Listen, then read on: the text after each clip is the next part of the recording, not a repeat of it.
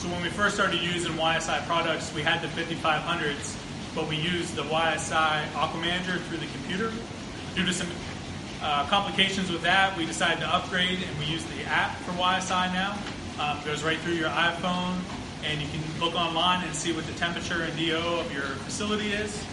And the success we've had with that app and the Y S I products, we just we're expanding our hatchery, and we decided to go with three more Y S I units with twelve more probes, along with a head tank probe, um, and we look forward to success in the future.